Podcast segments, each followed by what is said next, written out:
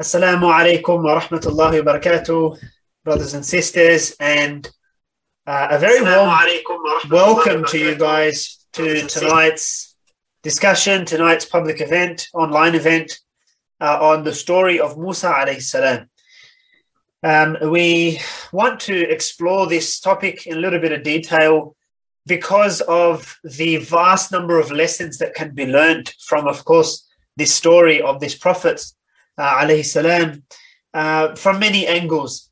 Um, but specifically, we want to try and tie it to um, our times today, our practical times, so we can learn some lessons in a practical sense. So, of course, you know, we have any number of prophets that we can choose from um, to explore the story of and explore lessons in the life of, of so many prophets who lived such um, deeply uh, instructive lives but we choose tonight the story of Musa salam for a number of reasons.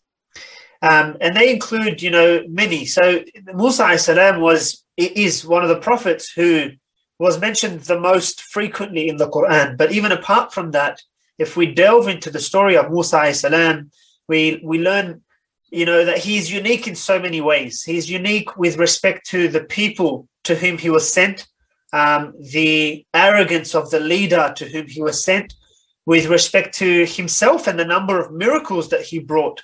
Um, and of course, some very dramatic events that took place in the life of Musa alayhi salam. Um, and so we try and delve deep into that and we benefit from the insights that uh, our speakers have to offer for tonight. Um, we start off, inshallah, with Anas al Wahwah, who will give us a little bit about the, the struggle of Musa salam with the leadership of the time, and uh, Ramzi, who will give us a little bit about um, how Musa salam, his life was a spectacle in tawakkul. Um, so, of course, there are other matters that our speakers will explore, but I'll leave that for them to do. And I'll pass uh, the mic with that short message on to Anas. Anas, take us away. Uh, Barakallah, khair, Sufyan, uh, for your introduction. الحمد لله رب العالمين والصلاة والسلام على سيد المرسلين وعلى آله وصحبه أجمعين وعلى من تبعهم بإحسان إلى يوم الدين وسلم تسليما كثيرا. Uh, I might start by stating that it's very important for us at this point of time, before we get into the details, to set the framing and set the context right for this discussion. Um, and that is that whenever we come across, whenever we read the stories of the Sahaba uh, or the prophets in this instance, uh, uh, and today our story is uh, Sayyidina Musa, um, alayhi salam, it has to be from a particular lens, and a very particular lens of the struggle between haqq and batil. So this is the overarching context, if you will, uh, for this discussion and for any story and uh, where we have, you know, for any prophet or messenger of Allah, rather for any struggle that we see in the past and present and in the future, because this is the, you know, this is the uh, uh, context, this is the everlasting context of the struggle between haqq and batil, is what dictates the details.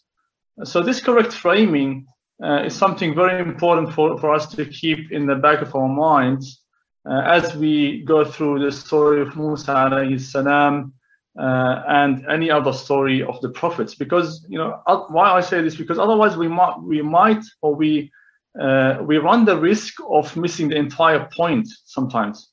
And what I mean by that is let's take a practical example, which I myself uh, noticed, for instance, um, which is very common, unfortunately, in the case of, for instance, I know it's not the topic today, but it's very relevant to the point or to the story that we are uh, uh, outlining today. And that is the example of the hijrah of Prophet Muhammad wasallam, the migration, where every, at the time of hijrah, I'm sure we, we all come across talks, uh, Friday Khutab, reminders that focus at this, this uh, monumental incident of hijrah. But the problem with that is the entire focus is placed around the cave and the spider and all the, the, the, that particular detail of the story, whereas the most important element of that story is entirely missed. Uh, and but if we had the correct framing that this particular event, this is that this event was a turning point in the in the struggle between Haqq and Batil. This was the single turning point in that struggle. Then we would place the importance and the focus where it needs to be, the, and what this migration represents of a prophet sallallahu alaihi wasallam and Sahaba being taken from a position of persecution to a position of strength, being taken from a position of humiliation to a position of power, and uh, being taken from a position of defeat to a position of victory, because that's what the migration represents. It represents the, the victory of haqq over batil. That's what migration is about. And uh, uh, and so this is what I mean by saying that we always need to keep in the back of our minds that the stories we come across in the Quran they're not bedtime stories. They are not there uh, uh, just to fill in pages. They are there for us to draw lessons from, to take heed for, from, and to pave our way uh, as we uh, embark upon this struggle between haqq and batil, because it is the guidance for us. The Quran, and whatever is in the Quran, is the guidance for us. Uh, and this is the important point that we need to keep in mind. Because uh, when it comes to the story of Musa alayhi salam, uh, it, it represents everything to do with regards to the struggle between haqq and batil. Due to the numerous times it's mentioned in the Quran, the most narrated story in the Quran is the story of Musa. Uh, uh, and the second point is uh, uh to this overarching objective or context is that you know a quick glance over societies and whether it's past, present, and future the reality of societies, the reality of the struggle, we find that there are three broad categories of people that we see at every juncture of history. And they are one, you will find the camp of the shaitan. You will find the camp of Fir'aun. And, and Fir'aun here being descriptive. Yes, Fir'aun is, uh, is the Fir'aun that came at the time of Musa, salam, but Fir'aun later become descriptive to represent every Fir'aun, past, present, and future. Uh, every every person that acts like a Fir'aun, every person acts like and has the same traits as Fir'aun in, the, in their arrogance, in their fighting of the fighting the deen of Allah, fighting the, the fighting the, the, the people that call uh, uh, for for justice and for the deen of Allah. So the of the shaitan are the tyrants, the oppressors, the, the those the, who who who hinder people away from the path of Allah subhanahu wa ta'ala. And these are usually you know the, the minority uh, uh, in minority, 1% to 5% of people of, of ruling class, uh, the elites, those who stand to benefit from this status quo. So you find that across all eras where there's oppressors, there's, there's people around them, again, minority of people, that, that, that would support that tyranny materially, uh, morally, uh, because they stand to benefit, they're beneficiaries of the status quo. So that's the, that's the first camp. The second camp is, is on the other side of the spectrum. We have the camp of the uh, the camp of uh, uh, the, camp, the camp of Allah subhanahu wa ta'ala. And those are the the, the prophets uh, uh, and the those who work for change uh, to revive the revive the nations in a way that pleases Allah subhanahu wa ta'ala. They are the ones that stand up to the haqq. They are the ones that counter rulers. They are the ones that, that call for good and forbid the evil they are the ones that that lead the work for change. And again these are and that's a point of reality. They, they they're not many. They, they, have, they have they have not been many uh, and they have not been a majority uh, at any time. They are always a minority a select number of people who, who embark upon this path because uh, this path you know those who embark upon this path they, they would sacrifice anything for the sake of this cause. Again 1 to 5% if you want to quantify it of people who fall in that camp and the third category is the silent majority. The silent majority, or, or what you call the masses. Uh, and that's that's generally speaking, you know, that's just the general population who who just follows the, follow the status quo, whether it's you know whether they're being ruled by uh, oppressors or uh, rightful people. They are generally followers who are uh, who are passive in nature, just general population who are mainly concerned about you know securing basic basic needs for them and their families, uh, shelter, security, food, and etc. So that's that's just the nature of the, how the world works and the nature of struggle. Whenever you have the struggle between haq and batil, uh, uh, then uh, you find uh, this categorization of people, and you find that you find that in the time of the prophets, all the prophets, and you find that today, and you find find that until judgment day. Now, why do I mention this? First is to understand the sunnah of Allah subhanahu wa ta'ala, that this is the sunnah of Allah. That's how things work. Uh, there will always be these types of people. And secondly, and most importantly, is naturally we should, in order for us to ask ourselves, where do I fall in the spectrum? This spectrum of uh, of people, of categories, where, where is my place on the spectrum? Where do I fall in the struggle? On which camp am I? So this is an important question that each one of us needs to ask themselves, especially in the times where we face today as an ummah, that is very similar to the times that prophets have faced. And we'll come to some specifics today. It's, it's Musa alayhi salam's time. Uh, and again, when it comes to the to those camps, for instance, you know, the, the camp of the oppressors is not just restricted to the actual, you know, governments or rulers or that one person that rules. Uh, that's again, there's a spectrum here. In, in that camp, there's a spectrum of people. But you know, this, just to give you an idea, that scholars of the past they explain that even if you were to sharpen the pencil or wash the clothes of the oppressors and the tyrants, you are counted as one of them. You are counted as one of the oppressors. So the question is today, and probably that's one of the takeaway points: where do we fall on the spectrum? Where do we fall on, in this equation? Uh, you know, uh, what do we say about those who knowingly or unknowingly legitimize the oppressors today? Those who rule us with an iron fist in the Muslim world, those oppressive rulers. Those. Uh, so what do we say about those who praise them, who make dua for them, who accept to uh, have lunches with them, have dinners with them, uh, and take pictures with them? Again, a question for all to answer uh, uh, for themselves. Now, with Prophet Musa alayhi salam, uh, he was mentioned more than 120, I think 124 times, 125, 124 times in the Quran. Apologies. Uh, and there's no other prophet that was mentioned more than him. There's no other story elaborated on like the story of Prophet Musa. It is so rich in examples. It is so detailed. It is so elaborate. It has many lessons and reflections for us as an ummah to ponder on and to take the lessons from. So that's why we, we obviously we won't have the time, nor is the intention to go through a detailed recount or narrate the story of Musa alayhi salam as he was taken as a prophet for Bani Israel, uh, because there's many parts to it. And, and, and when we look at the story of Musa alayhi salam, a great portion of it is to do with his interaction and his struggle with Fir'aun, which is more relevant in our context today and for this discussion. But there's another conversation to be had about his interaction with Bani Israel, which we won't cover, cover as much today.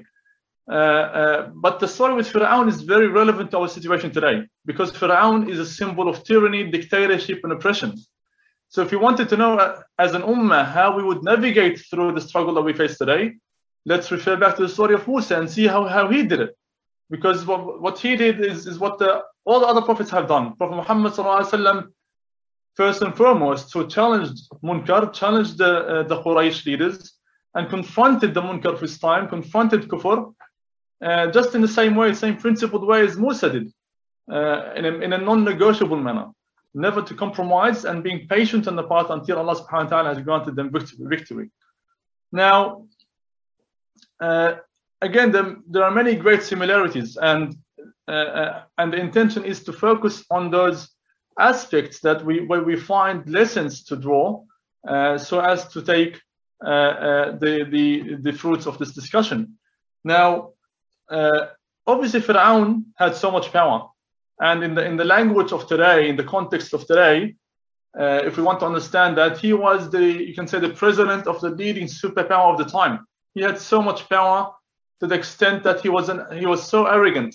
He was so arrogant, and that's why Allah subhanahu wa ta'ala tells us in the Quran how Fir'aun uh, uh, uh viewed himself. He said to his people, Ana I am your great Lord. Uh, ما علمت لكم من إله غيري. I, he said to his people, I, I do not know uh, that you have any God beside me. That's how arrogant he was.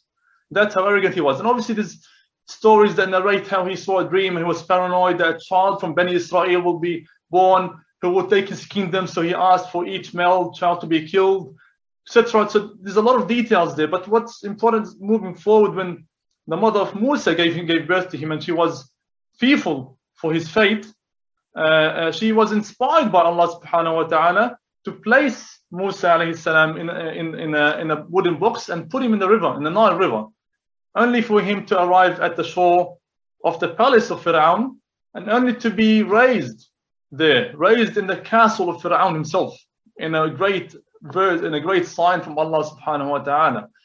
Uh, but fast forward, fast forward and, uh, and, and when he was, when he killed the person, he went away and he, away from his homeland to Madian and he lived 10 years abroad or away from home, he decided to come back for a visit. And then when he was walking back, walking back in, in, in Sinai, he got lost and that's when he uh, went and saw a light. And when he went to the, towards the light, that's when he one, one of the, the, probably the greatest incident uh, that happened in the entirety of mankind where uh, uh, between him and Allah subhanahu wa ta'ala where Allah subhanahu wa ta'ala instructed him and gave him and news that he would be a prophet, a prophet and he gave him the command and he gave him these verses that we read in Surah Taha إنني أنا الله لا إله إلا أنا فاعبدني وأقم الصلاة لذكري that I am Allah subhanahu wa ta'ala there's no God except me worship me and establish prayer um, so in this particular meeting with Allah subhanahu wa ta'ala, Allah subhanahu wa ta'ala commanded him to go to Fir'aun. In fact, it was the first command. The first command Allah subhanahu wa ta'ala has given to Musa upon this giving him the news that he has just become a prophet. He's just become a prophet now. Next step was, and the first command is, اذهب إلى فرعون إنه طغى. Go to Fir'aun, for he has transgressed. Now imagine that, and that's probably one of the takeaway points here you know, uh, this we've been taught Islam in a particular way that separates deen from life, from politics, etc. But here you can see that there's no separation. It's uh, there's no separation at all, and uh, uh, obviously I'm running out of time, but I will keep this short. So. Uh, in, in, a clear sign that the, the, the priority where the, where the priorities lie, we have a Fir'aun, we have Fir'aun of the time who challenged Allah subhanahu wa ta'ala in his authority, who has enslaved the people to him. And then Fir'aun was tasked to confront his greatest munkar of his time. Just like Prophet Muhammad was confronted to, to, to face the greatest munkar of his time. So what do we see then? We see him go back to Fir'aun and, uh, and present the message, the message to him because Fir'aun inter interrogated him at that point. He asked him, who is your Lord? And Musa replied, and Musa presented the, this, the miracle he came, he came up with which is the miracle of the, you know, throwing the uh, uh, stick, turning into a snake. And here we start seeing some of the traits. And here I'll probably end on this, uh, some of the traits that we see in Fir'aun. Uh, and I'll list them one by one, and maybe we can have a further discussion on that, because these traits are common across all eras, across all the all the tyrants of all time. Uh, they all share the same traits. They all share the same characteristics. And vice versa, what Musa has done on the on the other on the side is something that we and, and those who follow the path of Musa and, and all the prophets of Muhammad sallam, should follow because that is the guidance from Allah subhanahu wa ta'ala as revealed in the Quran. So what did Fir'aun do? He sought to demon probably two points at a high level. One is he sought to demonize the uh, Musa alayhi salam and those who are with him. And he, uh, he did that in order to agitate masses against him in order to uh, justify their oppression. So how did he do that? There's a few things he did. One is he accused them of seeking to cause fitna, division in society. So, for instance, uh, uh, you know, he, they would they would say they would say to him, "قال أجئتنا لتخرجنا من أرضنا بسحرك يا موسى." He said to him, "Musa, uh, did you come to expel us from our land through your magic, O Musa?" Uh, so here you can see creating the hysteria that would later on justify the oppression. Obviously, creating lies because and it happens today, creating a hysteria. Why? In order to, to justify draconian laws uh, and uh, and and uh, persecution and oppression.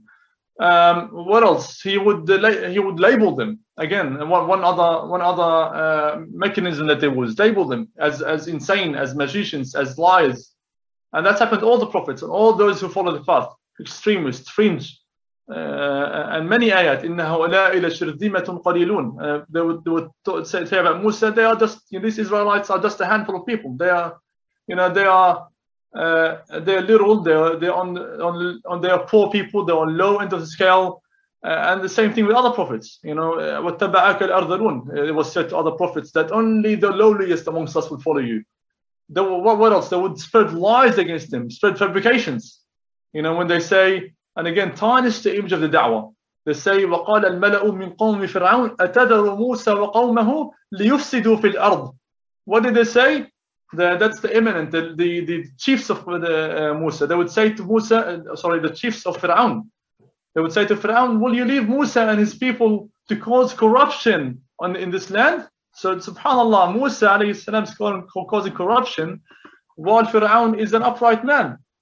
Uh, and lastly, in this category of uh, uh, uh this point is Fir'aun's point uh, reminding Musa of his supposed bounty, bounties on him that he enjoyed while under his rule.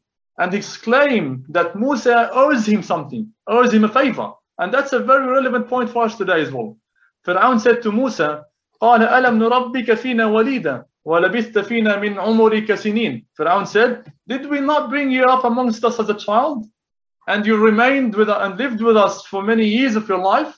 So he's saying to him, in other words, now you're coming to challenge me after we brought uh, after we after we brought brought you up you know uh, i'm the one that raised you i'm the one that fed you i'm the one that accepted you in my house i'm the uh, in my land and now you're being ungrateful how dare you how dare you call me to, to, to believe in something else how dare you accounting me how dare you say this and that and this is something very relevant to us today when, when he says something i oh, shut up love it or leave it uh, uh you know all these bounties all the uh, freedoms, all the uh, all that they you know we we owed.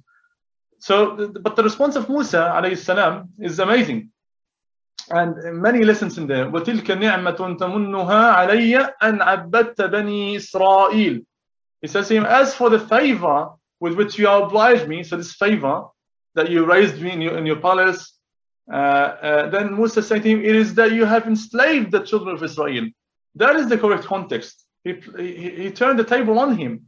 So, in other words, he's saying to him that the only reason I was in your castle, the only reason I was brought up in your castle is because of your oppression, because of the oppression you caused to Bani Israel, because of the fear, because of the fear that instilled in the hearts of Bani Israel, that, that forced my mother to uh, to to uh, put me in the in the river, and I ended up in your castle.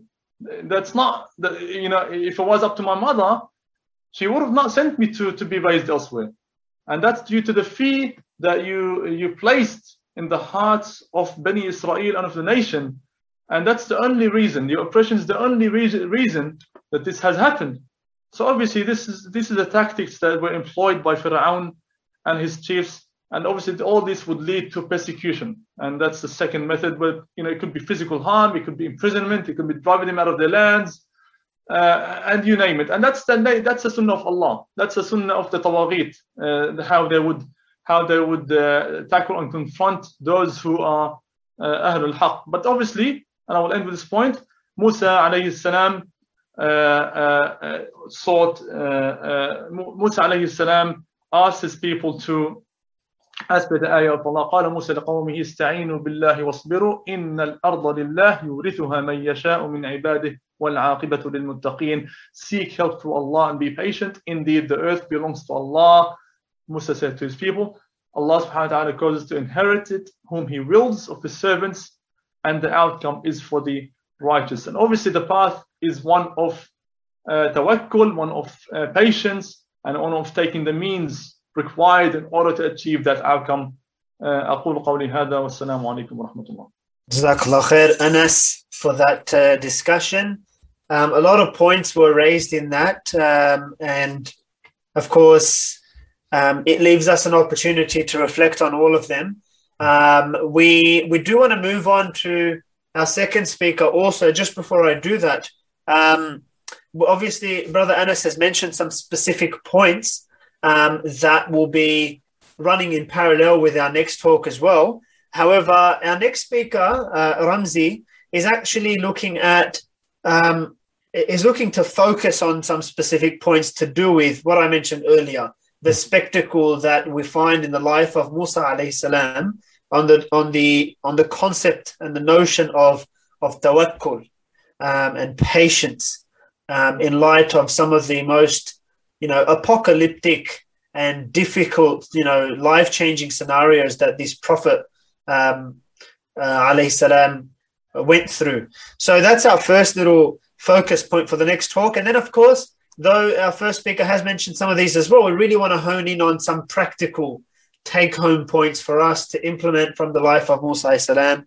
So, inshallah, uh, Brother Ramzi can um, uh, enlighten us on these topics, inshallah. نعم باذن الله جزاك الله خيرا بسم الله والحمد لله والصلاة والسلام على رسول الله وعلى آله وصحبه أجمعين سبحان الله uh, when I when we first uh, when I was first told about this talk uh, and sat down and, and went through some brainstorming ideas and some lessons about what we can learn from the story of Musa alayhi salam, his his mother, um, Banu Israel, etc. Even in the in the just in the first phase of his life, uh, I, I, started extracting many lessons. Obviously, I listen to lectures and, and talks and, and other ulama and scholars that have, have commented on that. And there's a, as a bare minimum, I, I got eight eight um, lessons without even scratching the surface.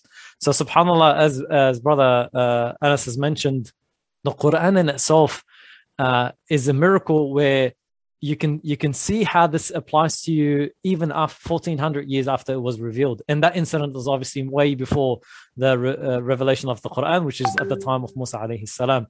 But as uh, as was mentioned uh, inshallah i'll aim to focus on a couple of points namely the tawakkul that we see uh, repeated a number of times in the story of Musa alayhi salam, and also how we how we can sort of draw some practical impl- uh, implementation or how we can implement this Quran and how we can see the parallels in our in our day to day lives.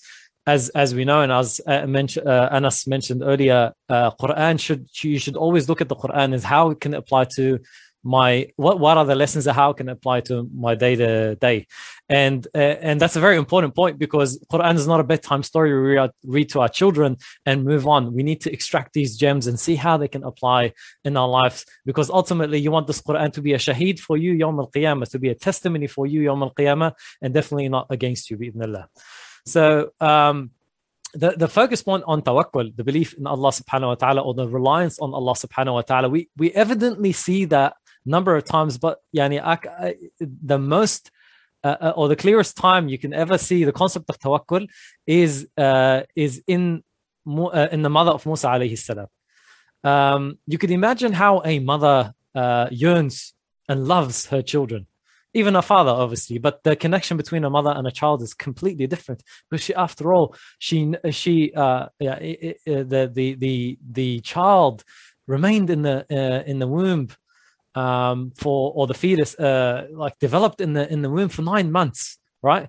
Uh, or there thereabouts, and she went through the difficulty in uh, in nursing him, and giving birth, obviously, and, and nursing him and looking after him. So the separation for a mother to uh, uh, uh, to a child is completely uh, is is a very difficult thing to to uh, to have even in the best of circumstances. I recall, Subhanallah, uh, you hear a number of stories where mothers uh, are dropping off their children to the first day in school and they will be crying more, much more than the children. So imagine how much, how difficult it was for the mother of Musa alayhi salam to let him go in a, uh, uh, in a coffin like or a tabut uh, uh, or a wood and and throw him in the river subhanallah not knowing where is he's um, he's going to end up and this is what tawakkul um, is all about. It is relying on Allah subhanahu wa ta'ala, even though when you do not know what the outcome is going to be.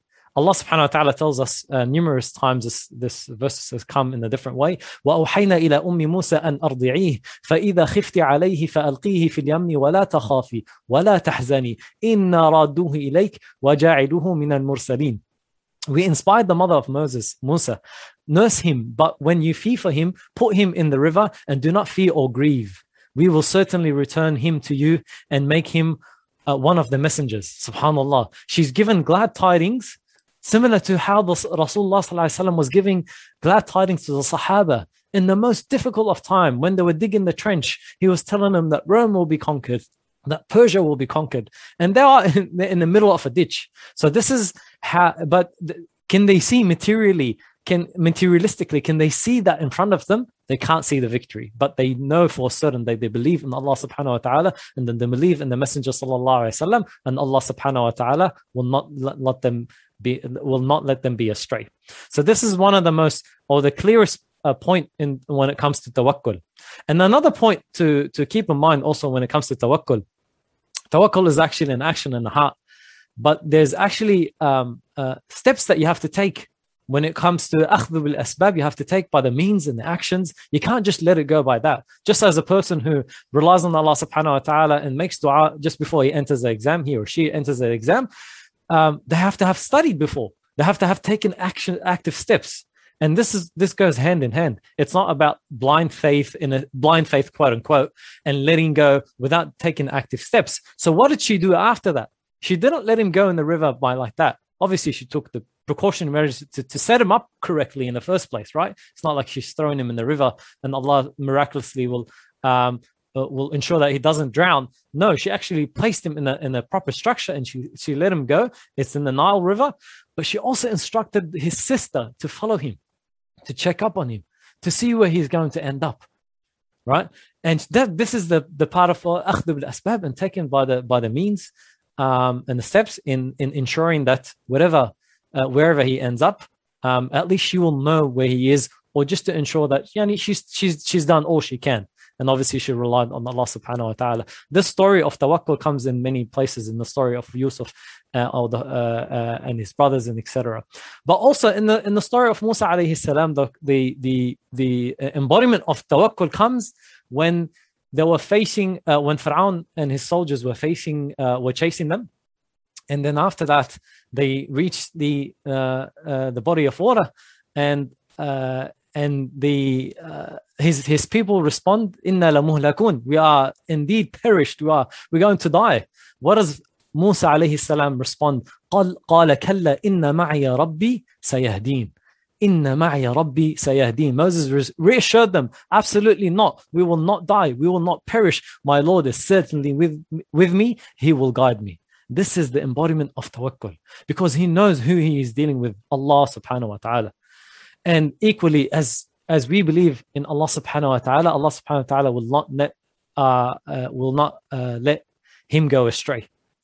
So this these are a couple of incidents that we can talk about when it comes to tawakkul, and I don't want to extend it too further because um, yani again, there's there's many lessons that you can take other than tawakkul. But I, I thought these two um, two, two points or two incidents in the story of Musa alayhi salam we sort of cover on on in terms of tawakkul. Now the other um, the other aspect that I want to cover as well is that you have to um, uh, we ha- you have to take the necessary means to the outcome, even though it just does not make sense. Allah subhanahu wa taala could easily um, have um, uh, uh, split the sea without even any with with, with his direct instructions without Musa doing anything. But what does Allah subhanahu wa ta'ala tell Musa to do? فأوحينا إلى موسى أن أضرب أن اضرب بعصاك البحر فانفلق فكان كل فرق كالطود العظيم. Right? Then we revealed to Moses, commanding him, strike the sea with your rod. Thereupon the sea split, and then each became uh, like the mass of a huge mountain, right? Or huge mount. This is the, the necessary means that Musa alayhi salam uh, uh, went about or, or took uh, without without just waiting and just saying no, something is going to happen, right? Uh, but this is obviously wahi from Allah subhanahu wa ta'ala. Equally, you have to take the necessary means. You might not see victory in front of you, but you have to take the act- active steps, and Allah subhanahu wa ta'ala will facilitate or will, uh, whatever uh, comes from uh, after that is from Allah subhanahu wa ta'ala. Even as we see the people of the ditch, um, uh, also another story uh, in Surah Al-Buruj and Juz Amma, where the people of the ditch um, stood firm and they knew for a fact that Allah subhanahu wa ta'ala will not uh, will not uh, let them uh, yani, will not uh, they, they they what's the word they they they they'll have the ajr from Allah subhanahu wa ta'ala whether they perish or not and ultimately, as we know in Surah Al Buruj, all of them died. They were thrown in the ditch and they died. But Allah subhanahu wa ta'ala uh, told them, ذَلِكَ الْفَوْزُ الْعَظِيمُ Indeed, this was the ultimate success. Even that they died. Yani, if you take it from a material sense, they lost everything. But Allah subhanahu wa ta'ala promised that no, they uh, they gained everything, and that is Jannah. Um, again, many many lessons that we can learn. One of the uh, uh, last points I wanted to um, start to address and and cover, uh, and as uh, Brother Sufyan has mentioned, is that there's many parallels that you can see um, from the story of Musa alayhi salam. Subhanallah, only as if last week, uh, there's another thing that struck me that's so clear that we can see in our day-to-day lives that is also in parallel with, with what we see in Musa alayhi salam. And that is the miracle of Quran. It applies to all times, all places, and you can still see the relevance 1400 years until the Yawm al-Qiyamah. And that is, I, could, I couldn't help but think of the re- uh, resemblance of when Musa, the, the, the conditions that forced the mother of Musa alayhi salam to throw him in the river. What desperate what desperation did she have to go through to throw him in the river? Equally what desperation do these refugees and migrants need to go through to jump in these tiny boats to sail from north africa to europe to or to sail all the way or to make their way to indonesia and make their way to north uh, australia? Subhanallah the difficult situations that they have to go through. What desperation did they have to go through to to to leave and that is clearly the, the construct of the conditions that the, the, the Western world has forced this Muslim world to be in. Majority of these refugees are from Muslim world. Majority of them, if they had the choice, all of us wouldn't really need to leave our countries. Really wouldn't need to leave our countries. We have ample resources. We have ample land. We have ample uh, uh, human capital uh, if you want to use that word, I don't use, like that word, but uh, uh, uh, the the demographics is all favoring the, the Muslim world, yet we see them fleeing from that because the Western world has placed uh, these uh, uh, the, the, Muslim world in such a desperate situation that the people are fleeing. So, subhanAllah, this is the parallel I, I directly see it. So the migrants and the refugees taking their the the the their newborns on on these uh, tiny boats half of them are sinking and and you see them in desperation. One would think yani, who would in their sane mind do that? But when you understand the desperation then you understand why the action took place in that uh, particular uh, situation. And also uh, brother anas has mentioned that the the the freedom that is afforded to the people in the western world in, in our countries here um, uh, and even to us because by by us by the very fact that we live here, we are afforded that particular freedom, is all on the back of the enslavement of others. Is all on the back of enslavement of Banu Israel in the story of Pharaoh. It's all on the back of an enslavement of the Muslim world, uh, Africa, the Middle East. Um, you know, when it goes to uh, Central Asia and etc. Um, this does not come come about like that.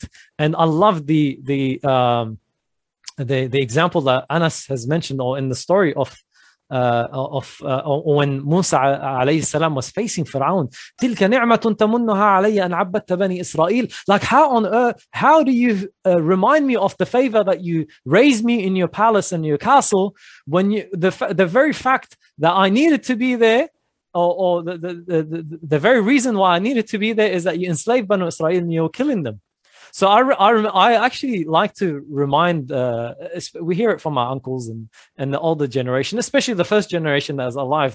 Stop talking about this country. It's a beautiful country. They've given you freedom. They've given you the, the even the freedom to protest or or the freedom to uh, to do anything. There's there's none of that. Stop talking about them. Stop criticizing them. But not re- realizing the irony here is that the reason why me and you are here and the second generations are here is because we had to flee our countries. What on earth was Australia doing in the Middle East in World War One? Huh? What on earth was Australia and, and the rest of the nation doing in Iraq and Afghanistan? Why did the people in Iraq and Afghanistan need to re- run run away from these uh, places, these difficult uh, and in these difficult and run through and go through these difficult situation? Is that because of the of, of the oppression that occurred in these countries? So these are some the, one of the many parallels. Um, uh, yani we can we can take from the story of uh, Musa alayhi salam, and there are many. There are many. And again, you always have to remind yourself when you read any uh, surah in the Quran or any ayah in the Quran, how can this apply to my to my day to day life, and how what, what are the gems, and and what's uh, what what can I use and ensure that I apply these ahkam as, as, well if it has ahkam, so the Quran can be a testimony for me on al qiyamah and not against me.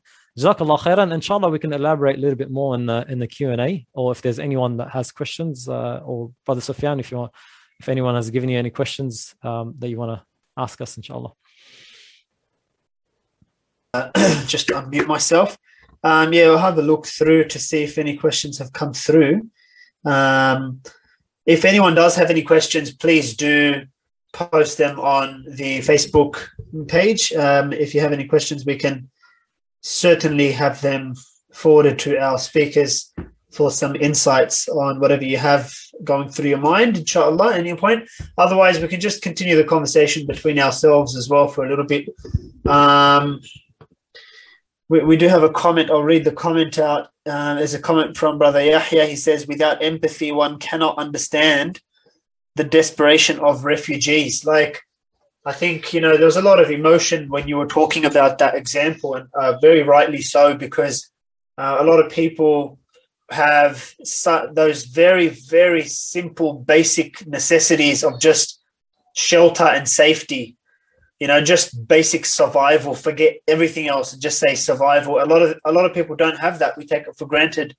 So these moments where we do reflect on the fact that it's kind of like a timeless lesson throughout history that one person's uh, survival and ability to survive and another person's lack of ability to survive is usually at the expense of like you know the power the power that that is at that time. It usually comes um, you know either um, with the patronage of that leadership or it comes you know because the, the the the power hasn't allowed it to be. So it's so important to put our realities today in that context and look at what are the political leaderships of our time today such as the Mala, such as the political leadership of the time of Musa salam, um, you know, what are the parallels between them in terms of what they're doing wrong, in terms of what they are perpetuating, and in terms of what our response should be to that as well. Um, Subhanallah, um, Anas, you mentioned you mentioned this um, really beautiful point. Um, to be honest, I'll see if I can take a question out of this, but I just wanted to just uh, comment on it a little bit and just have maybe have a conversation.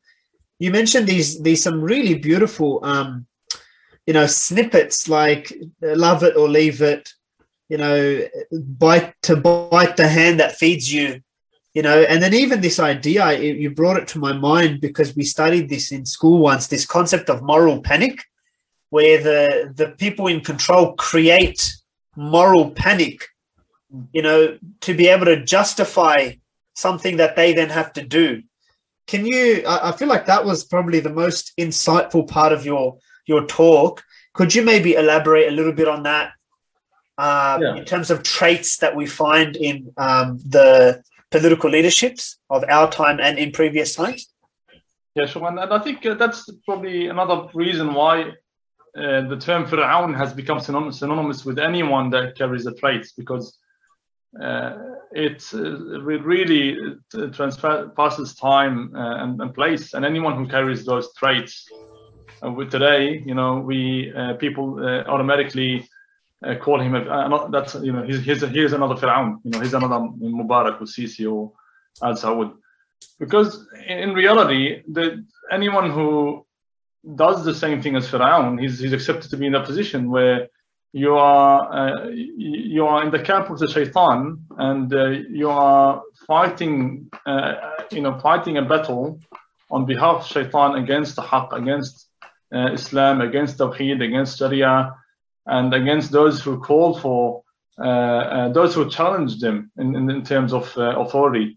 Uh, knowing that the, their authority is illegitimate in the first place. So they know well they're illegitimate. They know well that they are oppressive. They know well that they're tyrants. They know well that they are dictators and they're, they're not wanted by the masses, but they're still oppressed. They're still um, uh, persecute because and that's that's Fir'aun that's Fir'aun for you Fir'aun knew he was on the on the wrong side and uh, the Quran tells us uh, that because in the end when Fir'aun realized that he it's it's uh, he's he's lost the lost the war and lost the struggle and he said now I believe. Uh, you know he he proclaimed that he now believes in the in the in the in the Lord of Musa and, and the prophets. But it was too late. And this is, similarly, it's, it's, it's, the same story with these tyrants. They, they, they never learn, they don't want to learn, and they follow the footpath of Fir'aun. Um, and that's why they, uh, you know, that's why I think the parallels are very clear for us. And, and on, on that point, I think, and that's really a point for all of us to ponder on, and, and, that is that we, we really live in unique times today. You know, you look at the time since since the, uh, uh, you know, uh, since the Prophet Muhammad was was sent until now, probably this is one of the most unique and challenging times for, for us as an ummah. and and that places consider considerable amount of responsibility upon our shoulders uh, uh, to to focus on those aspects that matter most and and to confront the challenge of our time. Because you know if we, we know that we know well that you know that that scholars in, the, in our past history were, were known for one particular reason and that is that they, they they confronted the key challenge of their time the key munkar of their time the biggest munkar of their time and the biggest munkar of our time is is that the same munkar that was there at the time of Musa and Muhammad which is the the kufr has prevailed over, over Islam and the message of Tawheed is only in theory, it's only in the books, it's not implemented.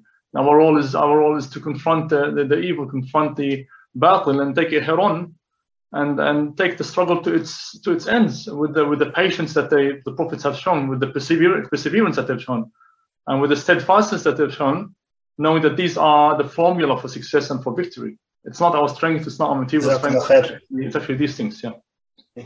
Jazakallah khair. Anas, yeah. uh, Ramzi, I had a quick one for you, no. uh, brother Ramzi. Um, you know, you were talking about tawakkul and patience, and I just want to remark on this point that when we when we talk about um, tawakkul and patience, normally what we what comes to mind is it's the opposite of what you were talking about. You know, like um, tawakkul and patience seems to be something in the modern day that um, is a passive action as opposed to an active one.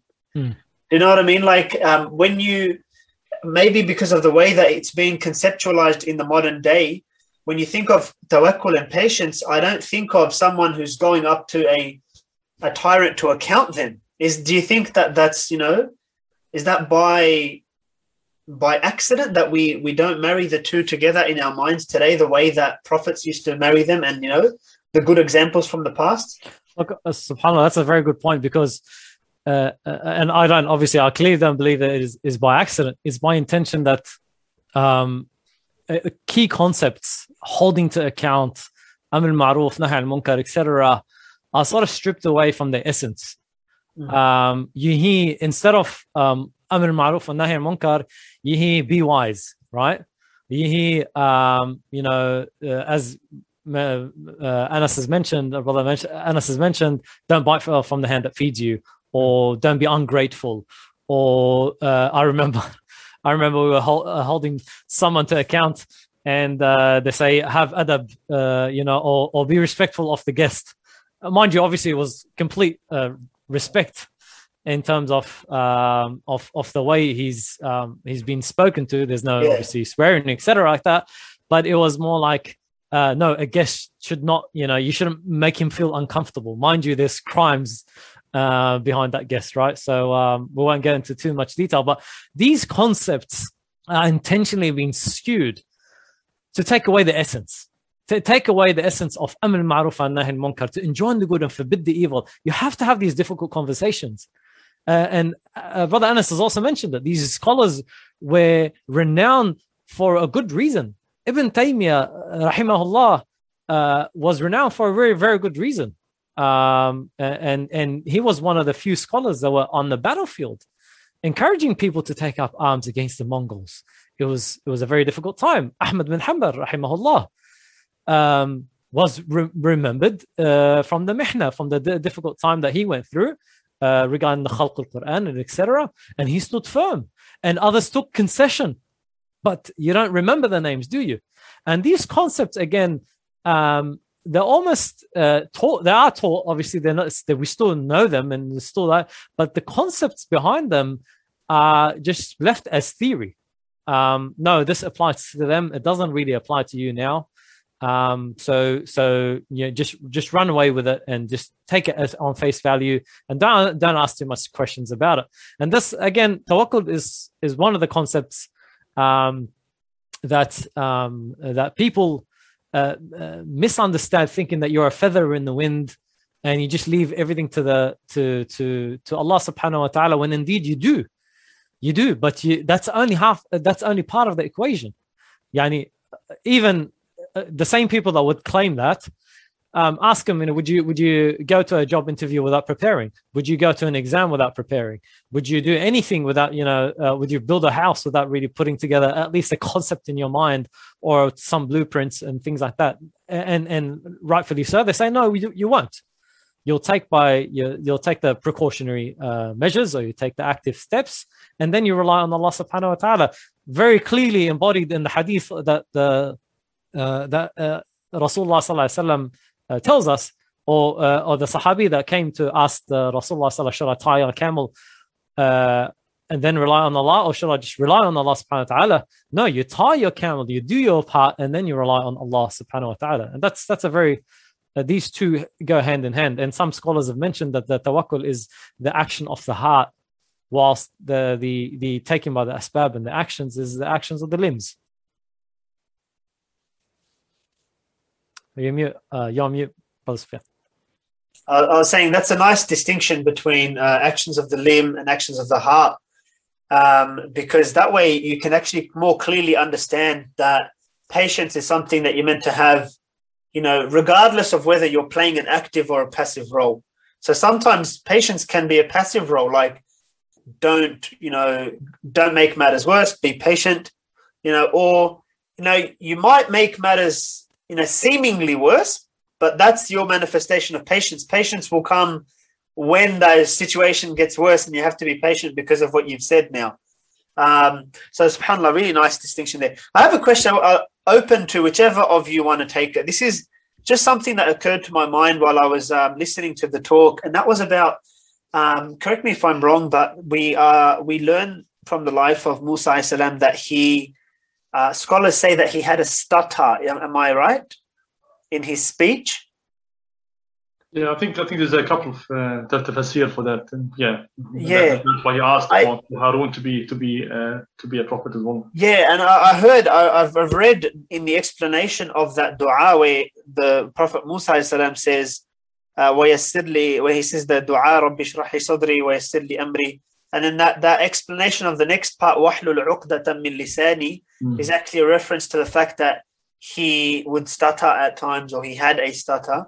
Now, I, I wonder, subhanAllah, because that appeals to the, the human and the emotional side of things as well, where yes, he might be, not he might, he was, of course, a, a prophet and a great noble prophet, which, you know, increases him in status and increases him in rank in the eyes of Allah and in the eyes of all the believers, you know. But at the same time, he's got that fundamental human side to him. And, and you know, the fact that he has that, subhanAllah, that element of forbearance, that element that's uniquely Musa alayhi salam, you know. Can anyone remark on that part, how, how we can relate to that part uh, of the story as well? I just want to move away from the deeply political or the responding to the tyranny, but also the human side of how he how he had to do it. Anyone want to just comment on that from from our own readings or, or something? Yeah, I'll, I'll have a, a point. I'm not sure if it directly relates, but uh, yani I'll, I'll put it forward. Allah subhanahu wa ta'ala ultimately knows our weakness. Yeah. Uh, we're human beings. Allah subhanahu wa ta'ala has, has brought us to this life. And He knows, uh, uh, yani, this is the there's many many minds many uh, thoughts that come to mind but allah subhanahu wa ta'ala knows that what support we need at what, when we need it and what type of support we need uh, we read in this in the same story of musa alayhi salam allah subhanahu wa ta'ala uh, kept the the the the um, the heart of umm musa alayhi salam firm right and i'll, I'll try to, to to bring the um to bring the verse um واصبح فؤاد أم أم موسى فارغة إن كادت لتبدي به لولا أن ربطنا على قلبها لتكون من المؤمنين. And the heart of uh, Musa's mother ached so much that she almost gave away his identity had we not reassured in her heart uh, uh, her heart in order for her to to have faith in Allah's promise. So Allah subhanahu wa ta'ala uh, also reminds um, uh, Sayyidina Muhammad sallallahu alayhi wa sallam in Surah Al-Isra we read um, وإن كادوا لا يفتنونك عن الذي أوحينا إليك لتفتري علينا غيره. وإذا لاتخذوك خليلا ولولا أن ثبتناك لقد كدت تركن إليهم شيئا قليلا. And Allah subhanahu wa ta'ala is telling us uh, telling uh, Sayyidina Muhammad sallallahu alaihi wasallam uh, and and this is the human side of Sayyidina Muhammad. This is the human side of all these prophets and messengers, and even the Sahaba. Yes, we look at them at a particular higher status as they deserve to be, but they're still human. Allah Subhanahu wa Taala is telling them and uh, telling Sayyidina Muhammad that uh, that had we not affirmed your heart or kept your heart uh, firm, that you would have yani, uh, sort of negotiated with them um, I'm not sure if the the help me out with the translation if if I do say it incorrectly. ولولا أن ثبتناك لقد كدت تركن إليهم شيئا قليلا. You would have given them a concession, uh, these uh, the Quraysh and the non-Muslims. But obviously, there's no concession when it comes to the Deen. This is the haqq and this is the batil, right? But out of uh, uh, out of you know elevating the, the the the the status of the Muslims, out of elevating the the word of Allah Subhanahu wa Taala, he might have done so. But Allah Subhanahu wa Taala obviously says that he has affirmed his heart, similar to the way we say, "Anno uh, Umm Musa, her heart was affirmed, so she won't." Uh, give away or uh, give away his identity, Musa's, Musa alayhi salam. So Allah subhanahu wa ta'ala, yani, in a way, so I think it addresses your point. And Allah subhanahu wa ta'ala knows who we are and and our weaknesses and obviously our strengths and knows what is appropriate for us to uh yeah what, what we need at a particular time. I don't know if unless you have any other points to um no, uh, just to add to what you said i think yeah more specifically on this um, when he asked allah subhanahu wa ta'ala um, allah subhanahu wa ta'ala answered his uh, so he actually responded he answered his dua mm. and removed that uh, uh, sort of um, say defect in, in his speech. Uh, but nonetheless, this did not this would not impact the message and how he conveyed the message, because the Anbiya Masumin in Tabligh al-Risala in conveying the message. Uh, so it would not, not from that perspective, yeah, um, nothing would have uh, impacted the message and its its its transmission, I guess, to Bani Israel and to Pharaoh. Jazakallah khairan. Um, we'll might leave it there in terms of our discussion for tonight. No. Um, I, I honestly, I was trying to, I was trying hard to think of some good questions to grill you guys afterwards, but I think because of the nature of the presentation, where we're already trying to look at practical things that we can take away no. um, from it, and there were some really good lessons for us to focus on, inshallah. Um, so we hope uh, our audience did enjoy, benefit from, and learn a lot from the discussion tonight. Um, and we would like to just remind you that we are holding these uh, regular online events.